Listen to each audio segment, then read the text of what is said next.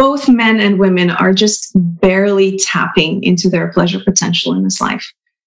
We are all multi-orgasmic. Every cell in our body is orgasmic. And the majority of men have only ever had an ejaculation orgasm. And majority of women have only ever had a clitoral orgasm.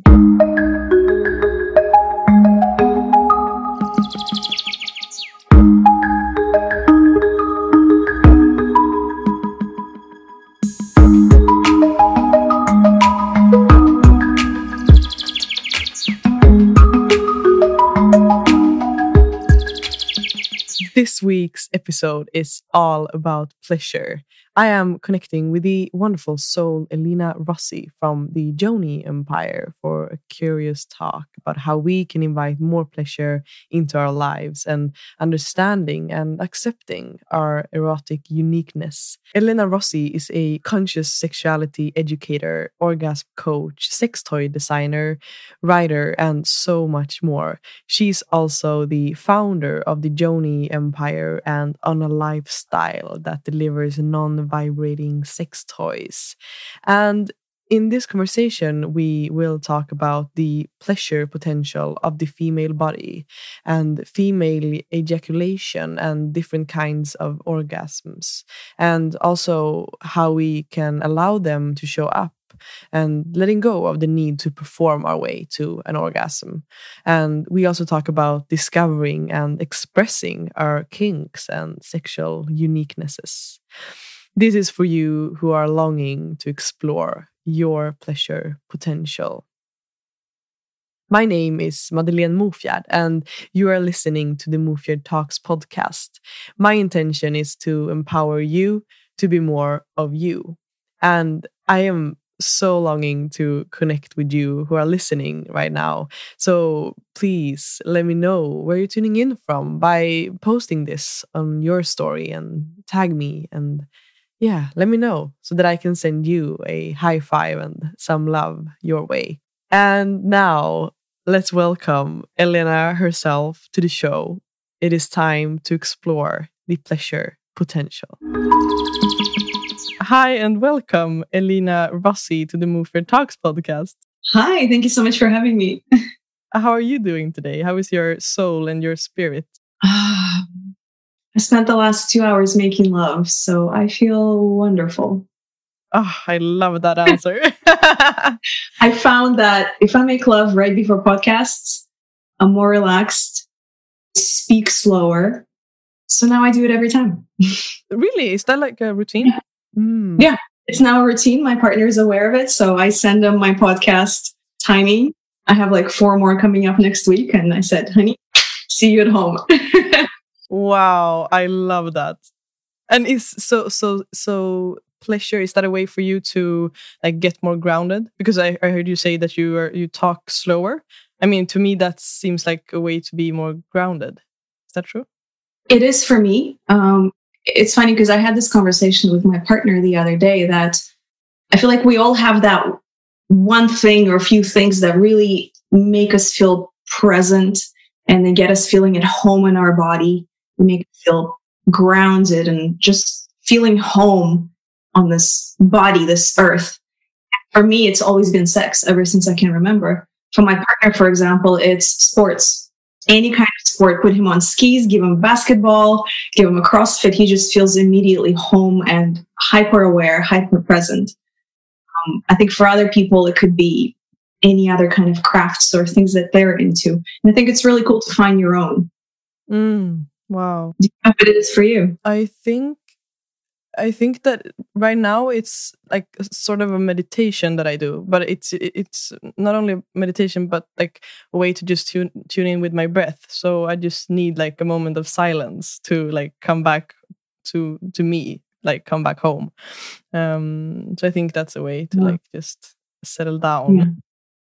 For me, it's just a way to get myself back in my body, quiet my mind, and be very present. It makes me feel so peaceful. That is so lovely to hear. And you mentioned that that sex has sort of given you that sensation like always. Does that, or that gives me the thought that like because you are a pleasure educator and you are teaching people how to invite more pleasure into their lives, and specifically women. It feels like you are living your purpose.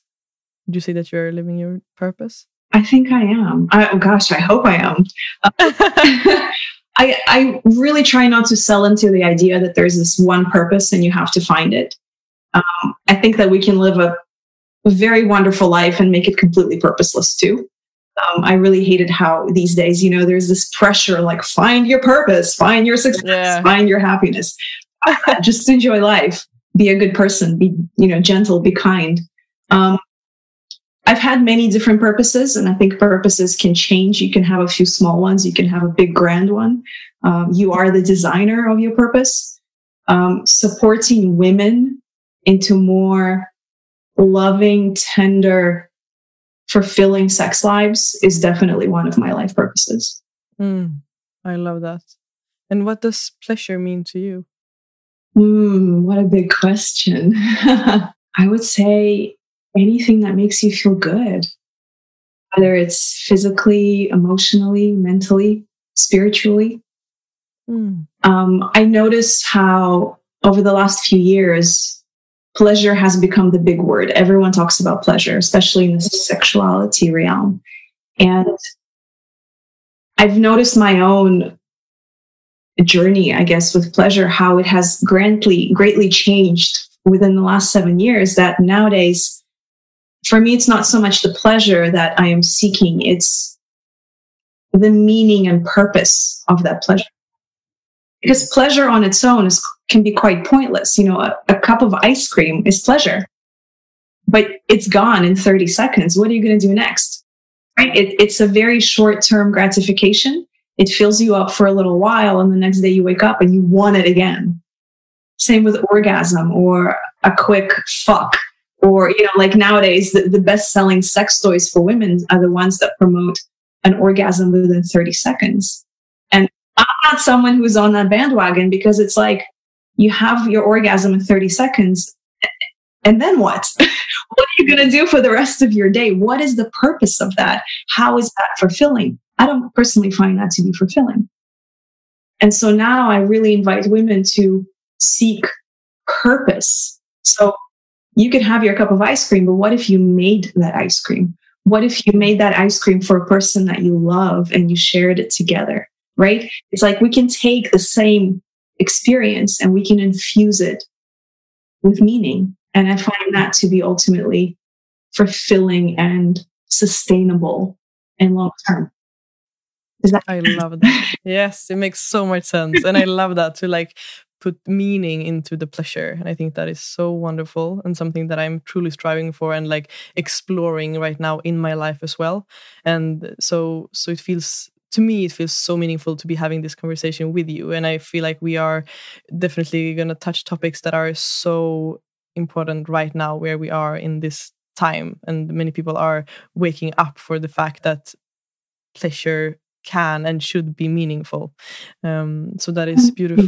Yeah, I'm missing that line, especially with, you know, we're in the third or fourth wave of feminism right now, and it's scream for, I mean, I'm going to get in trouble for this, but I'm anti-slut walks. I don't agree in, I don't promote casual sex. I don't agree with, you know, fucking whoever you want on a Friday night. That's not my jam. I don't see that as to be fulfilling. We have empirical research that shows that this isn't fulfilling for women. It's not sustainable, and women are having the best sex of their life in committed long-term relationships. What the data is showing us. So I really invite women to seek, deeper meaning in their relationships and make smarter sexual decisions. And I'm probably the only one left on the internet right now who's promoting monogamy and relationship and really choosing your lovers wisely and not selling out your body to complete strangers. But yeah, I feel like that's a more fulfilling life path for a lot of women, especially when they enter their 30s. Yeah.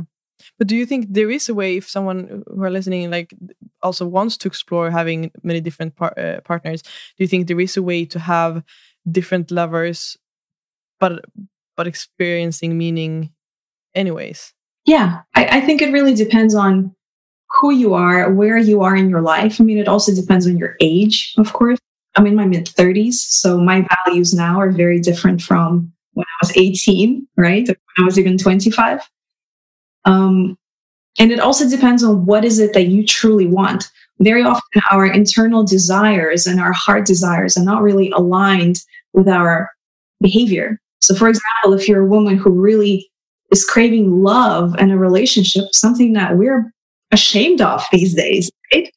Everyone is cheering you on if you fucked 10 guys. No one is cheering you on if you say, actually, I want a family, love, I want a committed husband.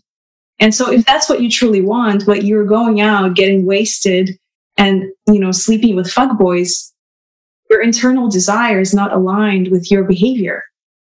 And so you'll feel like you're constantly failing.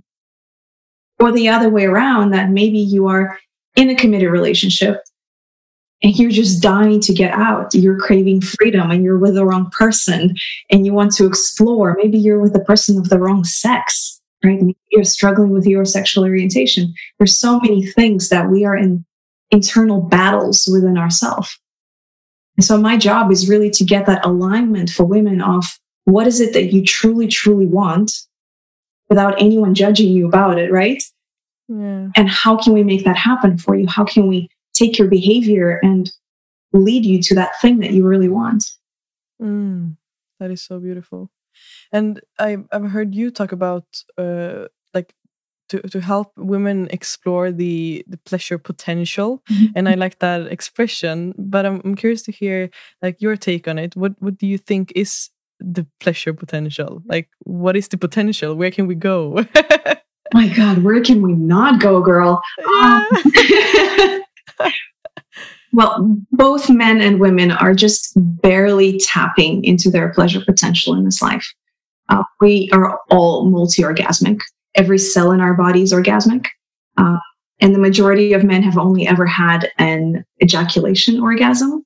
And majority of women have only ever had a clitoral orgasm.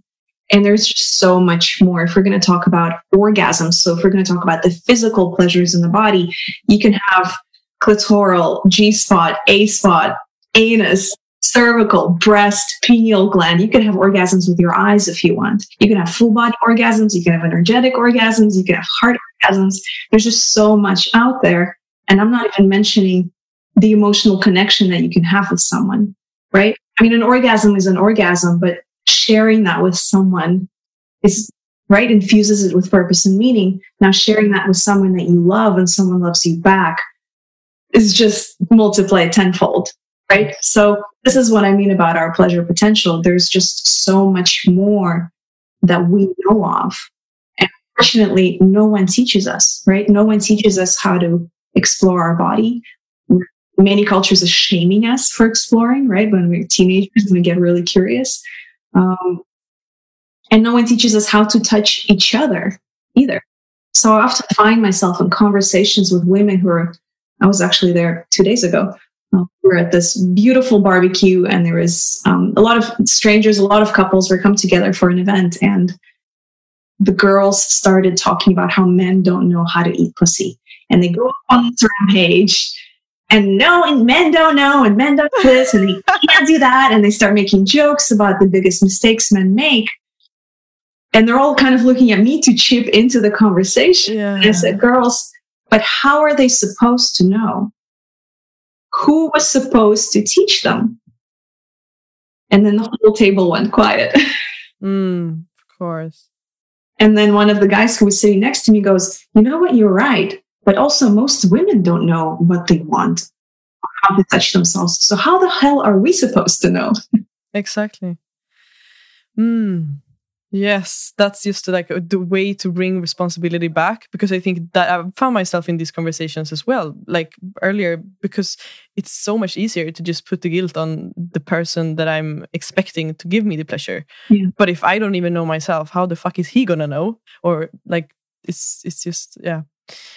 One of the questions I ask my clients is, tell me three things that really make you horny. And they often cannot even name one. We're not aware of our turn-ons, we're not aware of our desires, or we feel a lot of shame around them. Yeah. But then we walk around meeting someone that we like, never really discussing our sex life, never sharing authentically who we are as a sexual person, and I'm just hoping for the best. Yeah, exactly. And also, like you say, the something that I have missed in my life is to be able to have conversations with my partner about sex and sexuality. So I feel like sexuality and pleasure is also a topic that we normally just are expected to have it all figured out. Yeah. But then none of us to really have it figured out. No. And how can we figure it out if we don't talk about it? I feel like that is also one of the first steps to tap into this pleasure in life. I mean, isn't it crazy how there's just this expectation for two complete strangers to meet and just magically know how to pleasure each other? Yeah, it's so crazy. It's like, I only know your name and I know how you'd like your coffee because we had a date, but now I'm just supposed to give you this multi-orgasmic experience without ever sharing. And so it's a matter of not only sharing, it's a matter of asking the right questions, and it's a matter of authentically answering them. You know, people think that they need these special communication tools to learn, or books to read on communication. You don't need any of that. You just need to tell the truth. That's simple, and that's scary. Yeah. Exactly. And talking about asking the right questions, before we pressed play on this conversation, you told me about the new tool that you have created. Would you like to tell me a little bit about that? Sure. After working with so many clients for years, over the years, I've become like a confessional booth for people. People tell me their desires, their kinks, their fears, their frustrations. I get to know about someone's most private internal world. And whenever clients share with me their desires, my question is always, does your partner know? And the answer is usually, oh my God, no, they would break up with me. Or God, no, like, oh, he would shame me if he knew this. Or, oh my God, no, my partner will think I'm a freak. Or they will say, well, I shared it once and like he made fun of me. So no, I never again. Or they would say, well, actually, how come he doesn't know yet? It's his job to know. Doesn't he love me? So we're just riddled with all these assumptions in relationships. We expect our partner to know everything about us without sharing. And so I decided to create 500 conversation-provoking questions for lovers to ask each other. It's a digital guide. I'm launching it in 3 days. It's 87 pages long. It's a beautiful PDF. And I'd love to give your followers and your listeners a discount if you'd like. Yes. And so get the people talking. I explain in the guide why we start losing desire within committed relationships. Within 1 or 2 years, you notice the sex declining. It's not as hot and spontaneous anymore. I explain why that happens.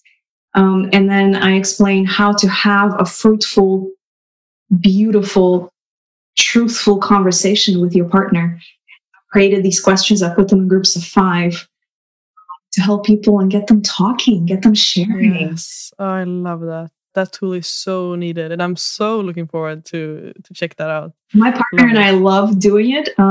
Different kinds of questions. I was inspired because I saw questions about babies. So it was like questions to ask each other before you have a child. Ah, cool. That's how this whole thing started. And then we were having that conversation together. And then I was like, man, we should really talk about money because that's something I'm really trying to talk about. That's been a tough one. I've been avoiding money conversations. And then I was like, man, people should talk about sex more often. And that's how it got inspired. So I was like, started writing. Originally, I thought maybe 100 questions, and it turned into 500. So if you do 5 a week, that's like 3 years worth of questions for you. That's crazy. Wow. I love it. Do you find yourself, do you feel comfortable talking to your partners about sex? I feel like I've been through some kind of transformation when it comes to this area of my life just these past like 3 months, basically. So right now, with the like lover that I'm with right now, I do feel very comfortable talking about my sexuality and my desires and his desires and everything. So right now the answer is yes, but that is a new answer. Like, it's so new to feel comfortable doing that. And I think it's a combination of being with a person that like awakens like my curiosity to communicate about sexuality, but also like the work that I've done with myself in order to, yeah, to overcome the fear of communicating, because I think I've had a lot of fears attached to that, to like express my desires. And then what if like, you know, all the shame and the guilt around sexuality. Yeah. So I mean, the biggest fear is probably just being rejected. Exactly. Yeah. Yeah. And the fear of like being like, yeah, what if I express this desire and he thinks I'm weird, or that he doesn't want to give me that, or whatever it could be. And also the fact of like the idea of just starting to think about what I desire.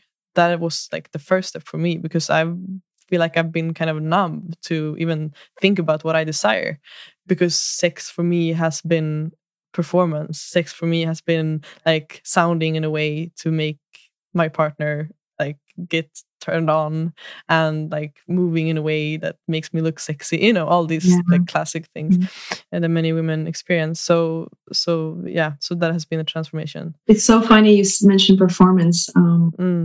I went for a run this morning and I came up with a new book idea because the other day someone mentioned, somebody wrote to me a DM and wrote that they read a book called How to Fuck Like a Porn Star. Oh my God. So as I was running, I came up with a book idea, which is going to be called something like Please Don't Fuck Like a Porn Star. Love it. Yes. That's so great. Please stop performing.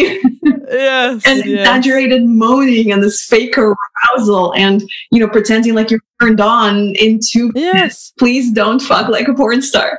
Oh my God. That's great. So the first time we hear it is on this podcast. The book idea.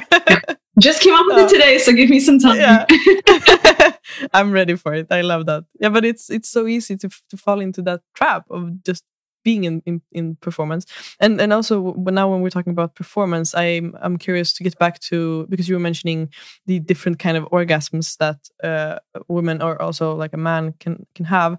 And when I've talked to tantric teachers and people that are into like the tantric world, I often hear people talk about the idea of how orgasm shouldn't be the goal in sexual like in sex. So I'm wondering, like, when you talk about orgasm, is that like how can we strive for more and better orgasms, but without focusing on performance, without getting into the performance-based sexuality? Yeah, getting into that chase. Yeah, exactly. Go chasing waterfalls. Exactly.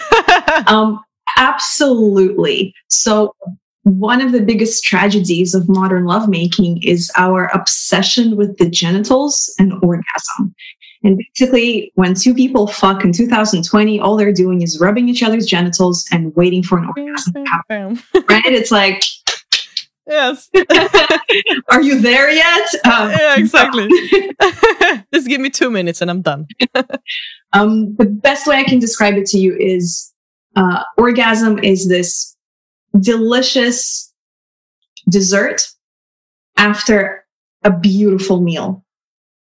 And so I don't know about you, but I don't want to just eat the tiramisu. I want the bread basket, and I want that organic olive oil, and I want the appetizer, and I want the mozzarella, and I want the salad and the pasta and some pepper on top. Please bring on that steak as well. At the end of this beautiful meal, which I really want to share with someone that I have a connection with and not a complete stranger, because it's a bit awkward eating with strangers. It's a little bit awkward fucking strangers. At the end of that meal, I can be so satisfied that I might opt out of dessert. You've ever been in that place where it's like, you know what, babe, I'm kind of full. Let's skip it. Right? Or you go, let's order two. Exactly. So for me, orgasm is just a dessert, which you can have or not have. But the sex ideally needs to be so amazing without the orgasm. Mm. Yes. Wow. Elena, you described that in the best way I've ever heard. I'm like, you're missing tonight. I love it. No, yeah, but that is so beautiful, because I think it's so easy also to like think about it in like that it should be either way or the other. Either we go for the orgasm or we don't. And either we don't even want to have an orgasm or we only want to have an orgasm. So the way that you describe it makes so much sense. The way that the majority of the Tantra people, I'll call them Tantra people, whoever is practicing. Let's do that. I feel like most of the stuff I write is Tantra. I just don't call it Tantra. It's been riddled with a lot of confusion and it scares people away. But really what I teach is Tantra. So it's sex with awareness. And I completely forgot what I was saying. Hold on. I'm still in the tiramisu in my brain. I love it. Elevating here. There we go. I got it. So what the Tantra people have really tapped into is the lovemaking and the sex that is so good that orgasm becomes kind of pointless. I mean, imagine having the sex that is so orgasmic on its own that the whole experience from A to Z is so damn good that at the end of it, you don't care if you come or not. Because in that process of an hour, 2 hours, 4 hours, you went on this roller coaster of emotions, of connections, of sensations, of experiences, that at the end of it, you're like, you know what? I don't really care. So the way that I make love now, it's like, if an orgasm comes, great. If it doesn't, great. Sometimes you just really need that release. Okay, let's do it. But it's never this need, and I don't judge my lovemaking based on orgasm. And then the problem is because most women in this world, most men in this world are severely underfucked. Orgasm seems like this big savior that's going to make the sex better. But it ultimately never does. That's why, people are buying sex toys. They think, if I use a vibrator to orgasm, it will be a better sex with my husband. It isn't. Because the orgasm doesn't make things better. It's an 8-second experience. What's actually, that's that short-term gratification that we spoke about earlier. It's like, boom, it's there. And now what? It's everything before it that is the nourishing, fulfilling aspect. And if that need isn't being met, the orgasm will not save you. Mm, yes, that is so true. And what do you mean when you say that most both women and men are underfucked? Can't let that pass. Sexuality is just so deeply shamed in our society for many reasons. I mean, if we go back before we had condoms and the pill and STD testing and, sex is a tricky business, especially for women. We are more physically vulnerable to sex. And so it's understandable why our societies and cultures have been trying to bring more discipline around it. And at the end of the day, we're all a bunch of selfish bastards. We still want to fuck. So society needs to shame us into it, needs to scare us into it, control us into it. And so we've had a tricky journey with our sexuality for thousands of years. We're still figuring it out. But because of that, we're just deeply confused on what is good sex. You ask one person, you ask the other, it will be very different answers. And we're now in 2020, we're chasing orgasm. We think that orgasm is fulfilling, or we think that a guy with hot abs is fulfilling, or a beautiful woman is fulfilling. It's not. We're obsessed with this level 1 of attraction of she's hot, he's hot. Right? Look at me wearing this lingerie. Look at this box of vibrators I have. But ultimately, that stuff is not sustainable.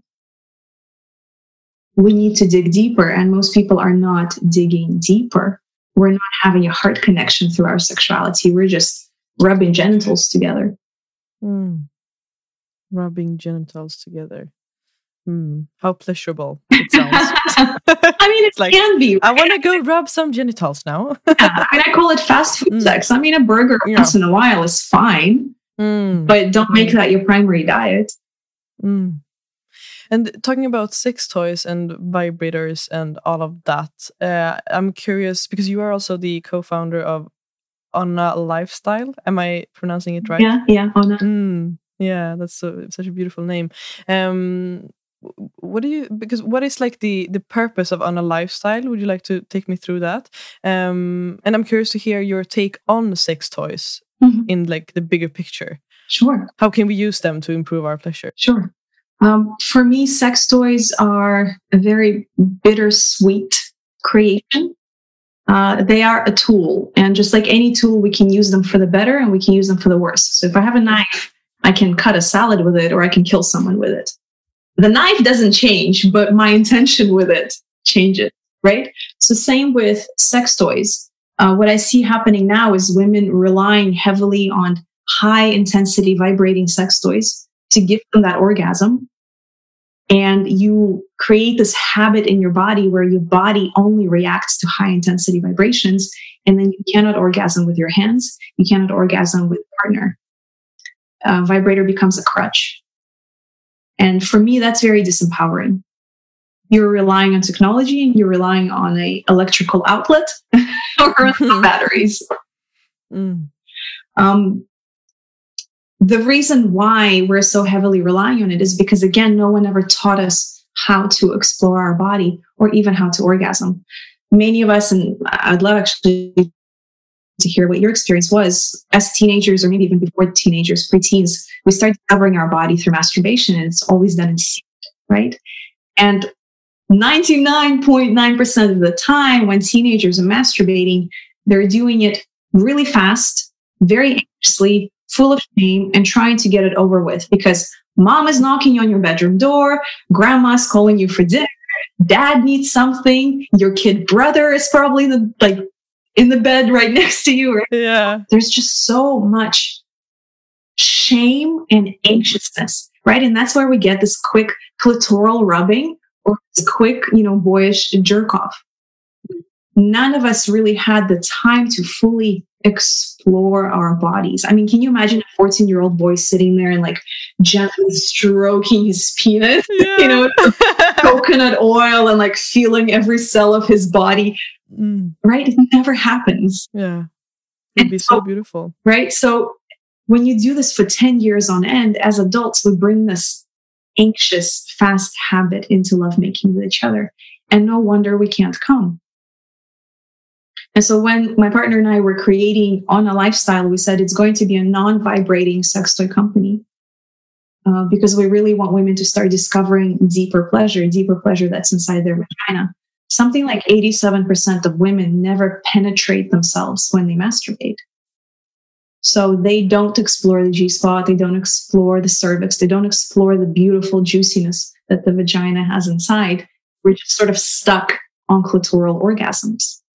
So when you're having sex, especially if you're having sex with a man and that involves penetration, it's like we don't know when is the right time to be penetrated, what is the right way to be penetrated.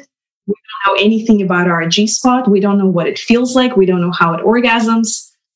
And then you just end up feeling shamed and confused and you end up faking orgasms. Faking orgasms. That is a topic for itself. That's a whole other podcast. Yeah, that's a whole other podcast. Oh my God. Yeah. But, all right. And because I do think that a lot of women, including myself, have never even experienced anything else than a clitoral orgasm.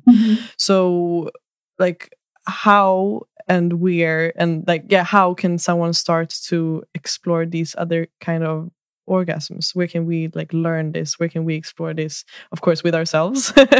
There is a beautiful, incredible book written by the G-spot queen herself. Her name is Persondal. I think she's in her 70s now.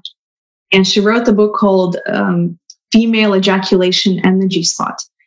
An entire book dedicated to the female prostate, which is part of the G-spot. Get the book, read the book, study the book. She has step instructions. She has illustrations. I've met her. I've been to one of her workshops.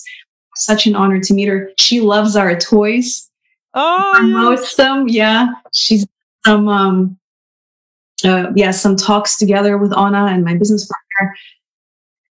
The best book, really. I cannot recommend any other book on it. Love it. Mm. I'm going to order it immediately. I constantly have girls like messaging me like, thank you, I had my first orgasm, or thank you, I'm like, came all over the bed sheets. I'm like, don't thank Deborah. Wow, that is so amazing. Wow, I'm getting so curious now. Yeah, I mean, sometimes one of the most powerful thing you can tell a woman is, hey, you have a G-spot. You know, people are still arguing about that. Yeah. It's like, if you're born female, you have a G-spot. Mm. Yeah, just that awareness is so cool. I mean, if we were exploring it already when we were 14, we'd be coming all over the walls. Exactly. Yes. And what are some ways to get more like connected to ourselves and now I'm talking about self-pleasuring, because I do think that a lot of, like you say, a lot of women, we are so focused on like just the quick orgasm. Mm-hmm. How can we get away from that? How can we start to explore something different, something more meaningful and something more connected, like, yeah, with more connection to ourselves? I mean, it's really as simple as, hey, don't masturbate for 2 minutes with your vibrator before you go to bed. I mean, you can go for it, but add other masturbation into your life. Allow for an hour and a half. And take your time, penetrate yourself, whether with your fingers, whether with a non-vibrating dildo, explore different non-vibrating toys. There's all different shapes and sizes. They're all different for all the women. I always say, if you bought a toy and it doesn't work for you, gift it to your girlfriend. She might love it. Yes. I give away all of my toys to friends because certain shapes really are loved by my body and other shapes are not. You know, even with the toys that Adela, my business partner Adela and I produce, she's, you know, she has her choice of shapes. My choice is completely different. So it's a matter of finding what really works for you. Take your time masturbating. Take your time feeling your body. Take your time fantasizing. Watch an erotic movie, not for 5 minutes. Watch it for 45 minutes. You know, don't scroll to the money shots. Actually sit there and watch the whole thing and give your body time to arouse. One of the things we do is we don't allow enough time to actually build up arousal in our body. Mm, yes. And that is something, like, now I'm taking it back to myself, but it's something that have transformed things for me, because I realized that since I was a teenager, the way that I used to masturbate was through porn. Mm-hmm. And that was sort of the only way that I could get turned on and like to get an orgasm with myself, but through this visual picture through porn. So just the way of like touching my own body, but not only like my vagina, but also like just touching my arm or touching like my breasts, or I don't know, my legs, just like feeling parts of my body that I've never touched. Giving love to yourself. Like, exactly, giving love. It's a way of like giving myself, to notice my body, because oftentimes where I realize that I've just like, maybe like the way that I touch myself would be like after a shower that I put lotion on my body, but that's just like a stressful like act. So that has been so powerful for me as well, to just like explore my body. Yeah, absolutely. I mean, I'm not against pornography. I mean, not all porn is created equal. Of course. I understand the purpose of it, because the purpose of it is, it's called adult entertainment. It's entertainment, right? We go and we watch a Harry Potter movie and we don't come out thinking that we can round around with sticks and make spells, because we know it's actors making a movie, right? Yet we watch pornography and it never crosses our mind that, hey, this is also a movie. This is people acting. This is people pretending. And it's cut in a certain way that it doesn't show real life sex. You know, no one has the time or the desire to sit for 3 hours and watch a full-on lovemaking session. We have shit to do in our life, right? So the point of porn is to get you aroused as soon as possible and to get you to come. The average time people spend on RedTube or PornTube is 9 minutes.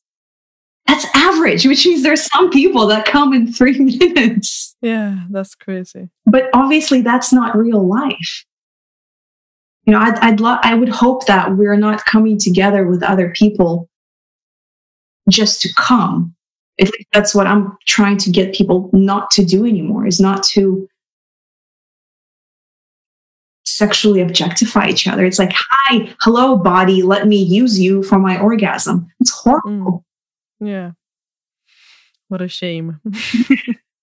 I mean, some people are into it, so yeah, enjoy that, right? Yeah, of course, yeah. And I've heard you talk and write about or the expression of living an orgasmic life. Mm-hmm. What does it mean for you to live an orgasmic life, and how do you like sort of transform this sexual energy and the orgasmic energy into your like daily life and your sort of the daily life that we all have? Mm-hmm. For me, living an orgasmic life is what we spoke about earlier, is really creating that alignment with the things that I truly desire, the way that I really, truly am, and then aligning that with my behavior and my actions in my daily life. It's about self-acceptance. You know, so one of the things that has been really, that I've been exploring lately in my life is the fact that more and more I'm tapping into discovering how introverted I really am. And no one ever believes me because I'm so bubbly. Most of the time when I'm online, I'm a social media personality. I wish I wasn't. When the people who know me, who are, you know, my friends or my partner, they know how much I enjoy solitude, how much I enjoy just myself, and how much time I need to spend in silence. I think it has to do with the fact that I'm a writer. So that's the only way that I can actually write, is when my brain is not trashed with YouTube and Netflix and social events and people. And so the more I start accepting the fact that, hey, I'm not a weirdo, I'm just really enjoying being on my own a lot of the time and designing my life around that, my life becomes more pleasurable and orgasmic. You know, I've learned to start saying no to certain social events. I limit how many people I see on a weekly basis. I start changing whom I give my energy to. You know, who are my friends? Who are my partners? Who are the people that I work with? And so the more I'm being honest with myself, the better life gets. I hope that makes sense. Yeah, it makes so much sense. You know? It's beautiful. Mm. I don't know if maybe if you have something like that, you've been kind of exploring and unraveling. Yeah. Yeah, but I do think that it makes sense, because I think that whenever I feel good with my daily life and that I design the life that I desire and that I do fill my days with things that makes me feel good and like mm-hmm. makes me bloom in the best way possible, mm-hmm. then that invites me to feel more peaceful, to feel more grounded, and to feel more connected to myself, which also empowers me and like invites me to invite more pleasure into my life. So I think the whole circle goes circle goes around. And then also when I do have more sexual pleasure in my life, I also again get more grounded, and mm-hmm. and I can sort of use that energy to create, to produce, to perform, to build things that I want to build in my life. So I think it's a beautiful circle, and that we need to, I think it comes down to self-awareness, to get to know ourselves, totally. And to fill our lives. Totally. Yeah. It's knowing who you are and being okay with that. Yes. You know, I remember I was in a relationship to an insane extrovert. Like, this guy would not be alone for 5 minutes. And when we moved in together, and I wanted to just, you know, I read a lot. I'm a bookworm. And I would just go to the bedroom to be alone, to read. And he would follow me and be like, hey, what are you doing? I'm like, I'm reading a book. Oh, can I lie next to you? Oh, what are you reading? Oh, can I read to you? Can you read to me? And it's like, leave me alone, please. Yeah. And at the time, I didn't understand why that was bothering me. You know? And he would always invite people over. We'd be having dinners and socializing every weekend with friends, events, parties. And I was burning out in that relationship.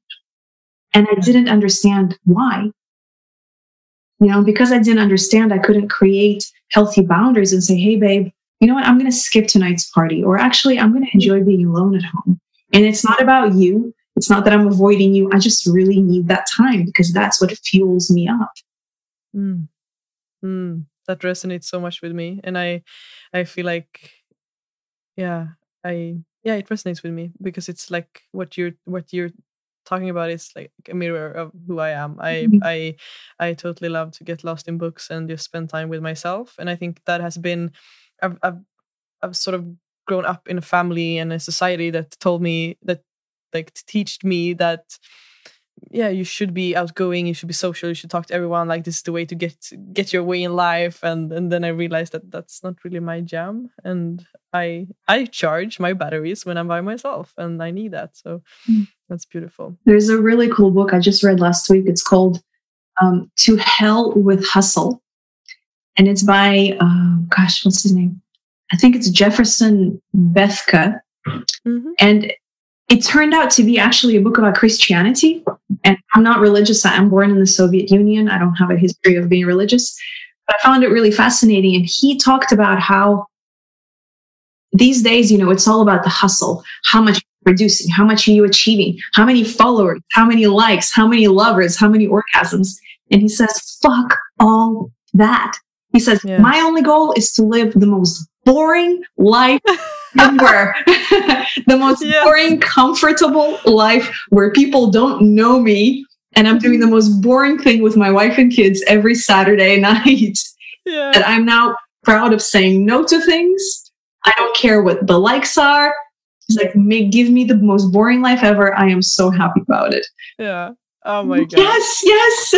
Take me to your family. Yeah. Oh my God. I love that. Yeah, but it's so easy because we get the one-sided story that things should be in a certain way, but like nothing should really be in a certain way.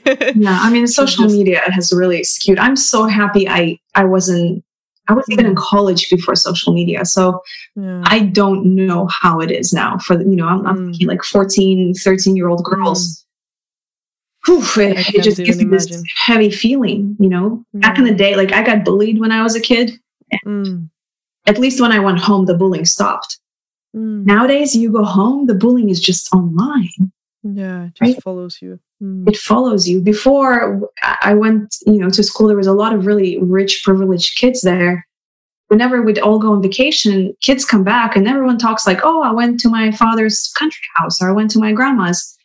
And I had no idea that those houses were mansions. You know, I would just imagine it like my grandma's house, this little tiny shack in the middle of Russia. You know? Yeah. Nowadays, of course, you see everything online and it creates all kinds of insecurities. Definitely. It's tough. And talking about insecurities, you do a lot of one-on-one coaching as well, and talk to a lot of women. And I'm wondering, like, what are the patterns that you see in women? What are the most common challenges and insecurities? And what are the biggest challenges that you see that women face? You know, it's actually, I didn't expect it when I started doing this work. I thought things would be a lot more complicated. One of the biggest challenges is women simply don't know how the female body works. You know, it's my work is just me lecturing about the G-spot, about the clitoris, about how a woman's body arouses, about how it's different from a male body. And once I educate the women on how the body works, you watch them just relax into their sex life. Because I think a lot of women these days are trying to have sex like a man. Arouse fast, come fast, have casual sex, no responsibility. We don't work that way. We're females. Our physiology is different. You know, we are receiving sex. 9 out of 10 times, we are the ones being penetrated. It's a whole different experience than going and penetrating other people. Does that make sense? It makes so much sense. And so now there's this kind of unspoken idea that the male way to have sex is the right way. It's not. The male way is for men. We're females. We have the female sex in alignment with our female body and our sexual psyche. The two most common feedback that all women have towards their lovers, whether those lovers are male or female, is, I need more time to arouse and please slow the fuck down. Oh, whatever yes. it is that you're doing, slow the fuck down, please. Like, we need this written above our heads. Yes. Slow down. If you think you're slow, slow down 10 times more. Yes. Oh, I love that. That is so true. But you're embarrassed to share that with men because we think something is wrong with us because we watch men rabbit hump us and get a lot of pleasure from it. And we think, what is wrong with me for not enjoying it? Well, a vagina is not created to be pumped. Yeah, exactly. Yeah, because a man, like, he's ready the first second. Like, it's just this quick. Yeah. Yeah. But, oh, that's interesting. We all had female erections. So our clitoris, the external and internal structure, as you are becoming aroused, it starts to swell up. So we also get our erection. You just can't see it. That takes about 20 minutes. If a male penis will go up under a minute, there is a time difference, and we need to allow for that, and we need to accept that. We can't rush it. It doesn't mean that something is wrong with you. It just means that you're becoming more and more confident and aligned in how your body operates. Yes. So I'm thinking, makes me think about like how men and women can meet in this, like, in this, because we are so different in that way. And I think what comes to me is how we need to empower women to communicate this with men. Yeah. And like you mentioned, like, there's a lot of shame connected to actually expressing the need of, like, please, can you just take it slow? Like, I need time. I need, yeah. So I think that's where the communication comes in. Absolutely. And it's about men learning about their body too, you know? Yeah. Again, meet any tantra guy. He'll be like, I love some slow love making for hours. Like, you hear of tantra people fucking for 4 hours. You think, there's no way I can handle that. But they're not doing it like rabbits. It's incredibly slow and sensual. And as you slow down, you feel more. You know, it's like if you and I meet, and I hope you and I will meet, and I can take you for coffee here in Amsterdam. Yes. And let's say I tell you about this new coffee shop that opened. I'm like, babe, we're going to get on our bikes and we're going to cycle through the park, but the coffee place is closing in half an hour. So, bitch, get on your bike. We need to go. Yeah. And so you and I will rush through the park, and it's your first time in an Amsterdam park. And instead of cycling slowly and enjoying the scenery, and you get to look around and maybe we stop and literally smell the roses that grow in the park, right? Take some photos, enjoy ourselves, go to another coffee spot. No, we're going to rush through the whole thing, make it before 5, be sweaty, be tired, probably not want coffee anymore, want like a bottle of water. We're going to order that coffee, sit outside because the place is closing. And then what? You know, and that's kind of modern lovemaking. And so I really want women to not be so terrified and think that we are these high maintenance creatures that want it slow. Once men tap into slow, aware, conscious lovemaking, I'm going to meet one man who goes, I don't like it. Exactly. It is pleasurable for both sexes. Absolutely. Do you have any recommendations for the men who are listening right now, for people that do a lot of like great work with men? Because you're focused mostly on women. Do you have any recommendations for men? The people whom I follow, they're not on Instagram, and they're either dead or they're in their 60s. Yeah, but that works. I love the work of Barry Long. He's dead already, but his work is phenomenal. It's one of his best books called Making Love. It is just wonderful. I'm getting goosebumps as I talk. Diana Richardson has written a book. I have it right here. It's called Tantric Sex for Men. Short book, really easy to read. Don't be scared away by the word tantra. Phenomenal work. A whole deeper understanding of how the male body works and how much pleasure potential is there. You know, men have a G-spot. It's inside their butts. How many men do you think have had their G-spot orgasm? Yeah, exactly. How many men can have multiple orgasms? How many men can have an orgasm without ejaculation? So they're also barely tapping into their pleasure potential. Mm. And that truly awakens my curiosity, like for both sexes to get to know their own pleasure and their own bodies. And to me personally, to get to know myself, but then also like my curiosity to get to know like the male body as well. And to know how can I give this man the most pleasurable experience ever? Like that is, I'm so curious for that as well. So. I honestly think we all should just be reading more books. Mm. Yeah. Yeah, definitely. I have lists on my blog, books for men, for women, for couples. Mm. We need to start educating ourselves. I love reading books about male sexuality written for men. I just gorge on those. It gives me so much insight about pleasuring my partner. I have online courses that I'm partnered with a fantastic brand called Beducated. They're Germans. Mm. And they create online video tutorials and online courses for couples. And there's the art of the penis massage, which is just phenomenal. The art of prostate massage, yoni massage, how to give a fantastic blowjob, how to go down on a woman. They create these great online courses. Mm. Love it. That's great. Tons of info out there. We just need to stop being so lazy and take our time to learn. Exactly. Yeah. And to have the courage to learn as well. Because I think coming back to the idea that we think that we should just have it all figured out. Also, when it comes to relationships and communication and everything, we just think that we should have it. We should already be born with this knowledge, but we aren't. So I think it takes courage to dare to express and to dare to take in the knowledge and to be open for it. Yeah, and just realize, we're no longer kids. Yeah, exactly. Hopefully, you're no longer living with your grandma. Yeah, exactly. You have all the time in the world. This is your time. You are already empowered because you are an adult. This is your time to literally take your body in your hands.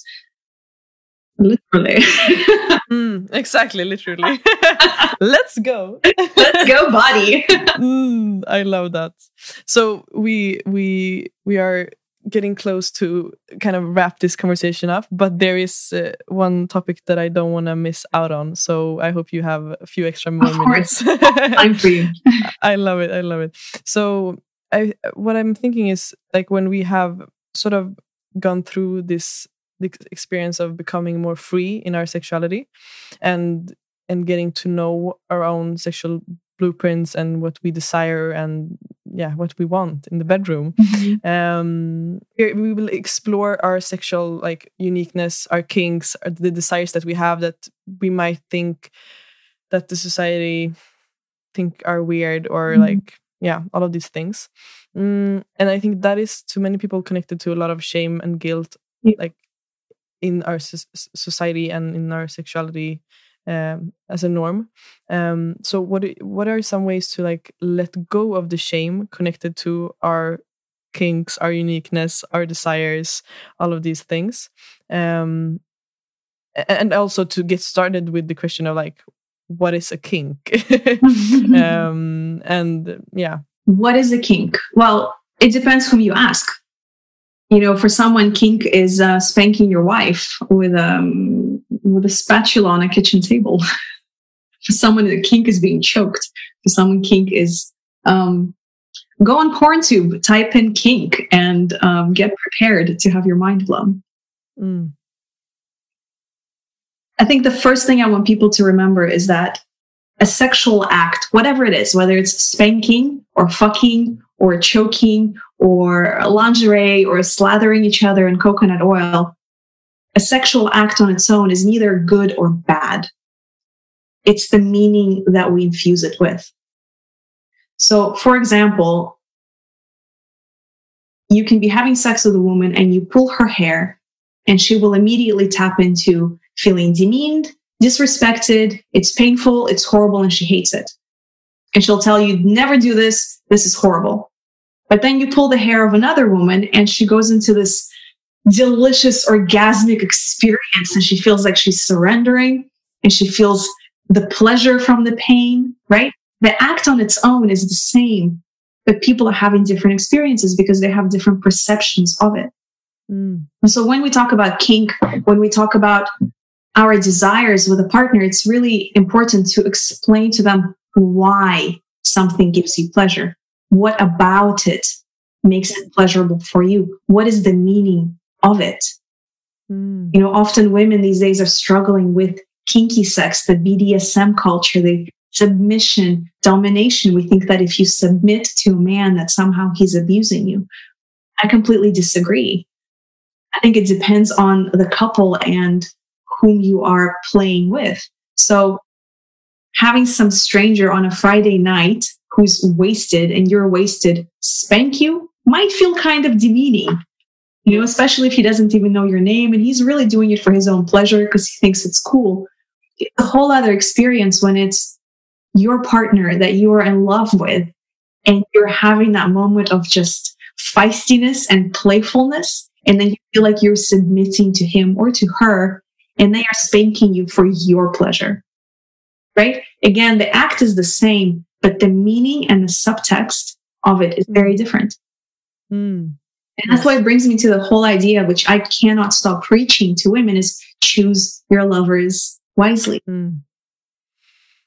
Mm. And understand why you feel a certain way about a certain act. Is it because you had a negative experience before? Did you do that thing with the wrong person? Can you change your beliefs? Are those beliefs about certain things about anal sex or about spanking or about being kinky or whatever it is? Are your beliefs holding you back? And are your beliefs actually true? Or could you see someone else's point of view about it? Could you find pleasure in pleasuring your partner? You know, you might not be like, I love a good kink. My partner, it's not his thing, but he sees how much pleasure it gives me. So we play sometimes. You know, so how can we find that little beautiful middle ground where it's like, you know what? I don't really like spanking, but I see how much you love it. Mm. So babe, let's play. Let's have a good time. Let's have a giggle. Allow me to fail and do it badly for you. Yeah. But I promise I'll get better because I'm just so happy when you're happy. Mm. And I love what you say about like to just play with it as well, because I think our sexuality as the grown-ups, like that is also like an arena to play and to have fun. And I think and I think to have that view of sexual act is also so liberating, because that takes the performance out as well. If we're just playing and I'm like just trying out things and it could go wrong, could go, you know. I'm so happy to hear that you've really tapped into that difference between performing sex and just enjoying the sex. You know, a lot of women, as we spoke earlier, fall into this performance mode where if you're performing, you're not enjoying, you're working. Yeah, exactly. You're working, usually for the pleasure of someone else. Yes. So no wonder you can't orgasm. No wonder it's not really fun for you. Yeah. Working your way through sex. And I really feel like we need to stop treating sex as something to achieve. We need to treat it as something to explore. If you can't laugh about it, you should not be doing it. Mm, exactly. That is so true. Mm. Wow. This hour with you has been so meaningful. I truly appreciate this conversation. And I want to wrap this up with asking a few like last questions. And I know you have basically answered a few of them, but I'm curious to hear, do you have any more book advices for the listeners and for me on these topics? Tons of them on my blog, but I would say from the top of my head, the best book on dating and finding love is by Ken Page, called Deeper Dating. The most phenomenal book, the most honest, authentic book that really kills the whole idea of performing on dates, pretending to be cool. It's all about learning to be yourself and finding compatible partners who love you for who you are. That's number one. Love the work by John Wellwood. He writes about the heart connection in our sexuality. It's just a whole step deeper, beyond clitoral orgasms, beyond, you know, the sexy lingerie and performance. It's really tapping into the purpose of sex, the motivation for sex, and your heart and sex together. And really any book by Diana Richardson. So I mentioned it earlier for Tantric Sex for Men. Tantric Orgasm for Women. She has a book on slow sex. She has a book on Tantra. Read every single book, highlight it. It will change your life. Love it. I love books that change my life. Yes. Yeah, great match. Books and life-changing advices. Absolutely. Coming to you from the biggest bookworm on this planet. Yeah, that's lovely. I love it. So, and Elena, if you were to reach the whole world for like 30 seconds, what would your message be? Ooh. Oh my God, I wouldn't say something cheesy like, I would rather listen. But that's cheesy, but it's so lovely. I want to say something like, it's hard to explain what I would do. I just want to hold the space, just be there with the world. Yeah, that's beautiful. Yeah. Hold space for the world. That would be big goal. Very big goal. Yeah. I'm like sort of going into the thought of like, how is that going to look? How are we going to do this? I think by holding space for ourselves. Yes, we all have space for ourselves. The world would be a better space. Yeah, that is so true. And how can the listeners do to get in contact with you, to get in touch with you, to like learn more from you, to get coaching from you, to I don't know what they want to do and get from you, but so it's theyoniempire.com. I'm also quite active on Instagram. I post almost daily. If you want a private session, email me. There's more information on my website. I've got the guide coming out in 3 days. Yes. We're excited about that. I hope everyone will start chatting to each other truthfully and honestly.